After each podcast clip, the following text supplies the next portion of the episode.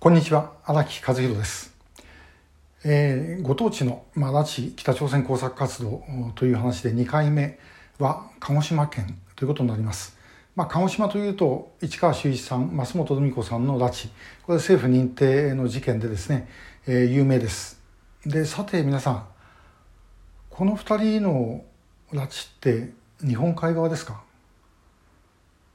違いますよね。えー、日本海って一体どこまで言うのかっていう問題がありますけども少なくとも鹿児島は日本海側ではありません。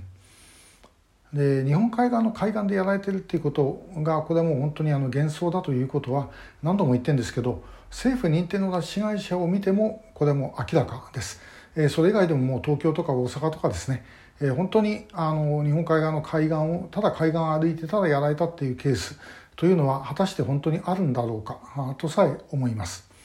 でさて鹿児島なんですけども、まあ、鹿児島はですね、えー、市川さん増本さんと一緒に特定失踪者のご家族、えー、園田はじめさんとし子さんご夫妻の娘さん前山理恵子さんとご主人の光明さん、えー、そして、えー、田中正道さん田中さんはあの千葉で、えー、失踪しているんですけども妹さんの村岡育代さんが、えー、鹿児島に住んでおられましてでこのお三方とも、まあ、一緒に皆さん活動をされておられます。で、鹿児島マスコミもですね非常に熱心にあの報道してくれるんですねこれは本当ありがたいことです。で、えー、そして熱心に報道するといろんな情報が上がってきます。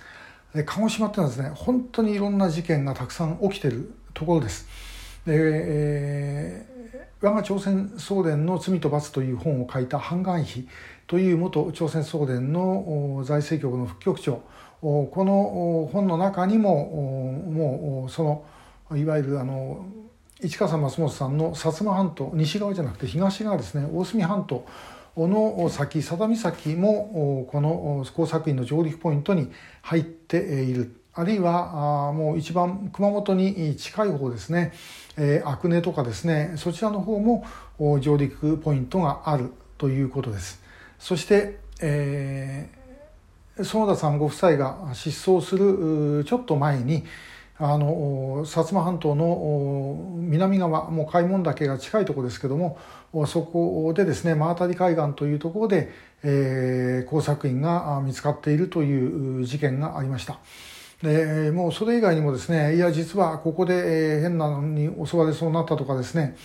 で、変な男を見たとかそういう話っていうのはもう山ほど出てくるんですね。これしかしあの鹿児島でマスコミがたくさん報道してくれるからということがやはりあるんだと思います。つまり報道してない地域でもですね、え、それはもういくらでも眠っていて、え、出てきていないということなんだろうと思います。こういうことが起こるということは当然ですねそこに拠点がなければ、まあ、できないわけですね。でまあそういう意味では本当にですね、えー、鹿児島の方あの結構危なかった方がたくさんいるんじゃないかなという、え、感じがしております。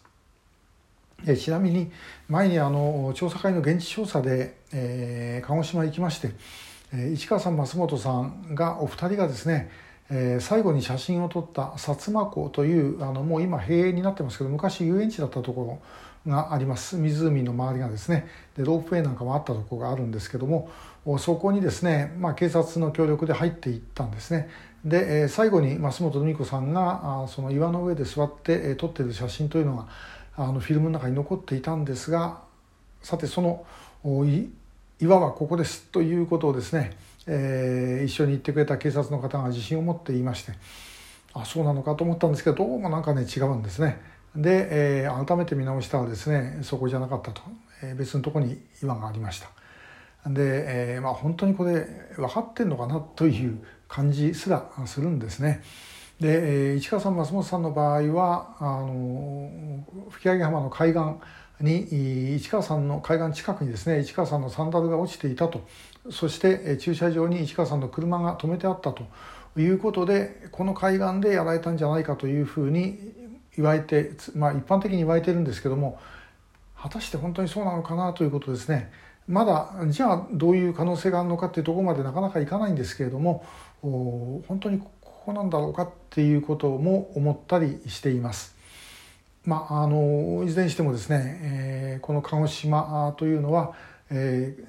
ー、東側の方つまりあのもう日本海とは全く関係ない方ですね四国の向かい側とか、えー、そちらの方でも事件が起きているということは海岸の問題というよりも中に何かあるということなのではないだろうかと思います。えー、まあ、あのもし鹿児島絡みの方そのご出身の方とかおられて情報をお持ちの方ありましたらあの調査会の方へお寄せいただければと思います。えー、今日は、まあ、あのご当地鹿児島のお話でした。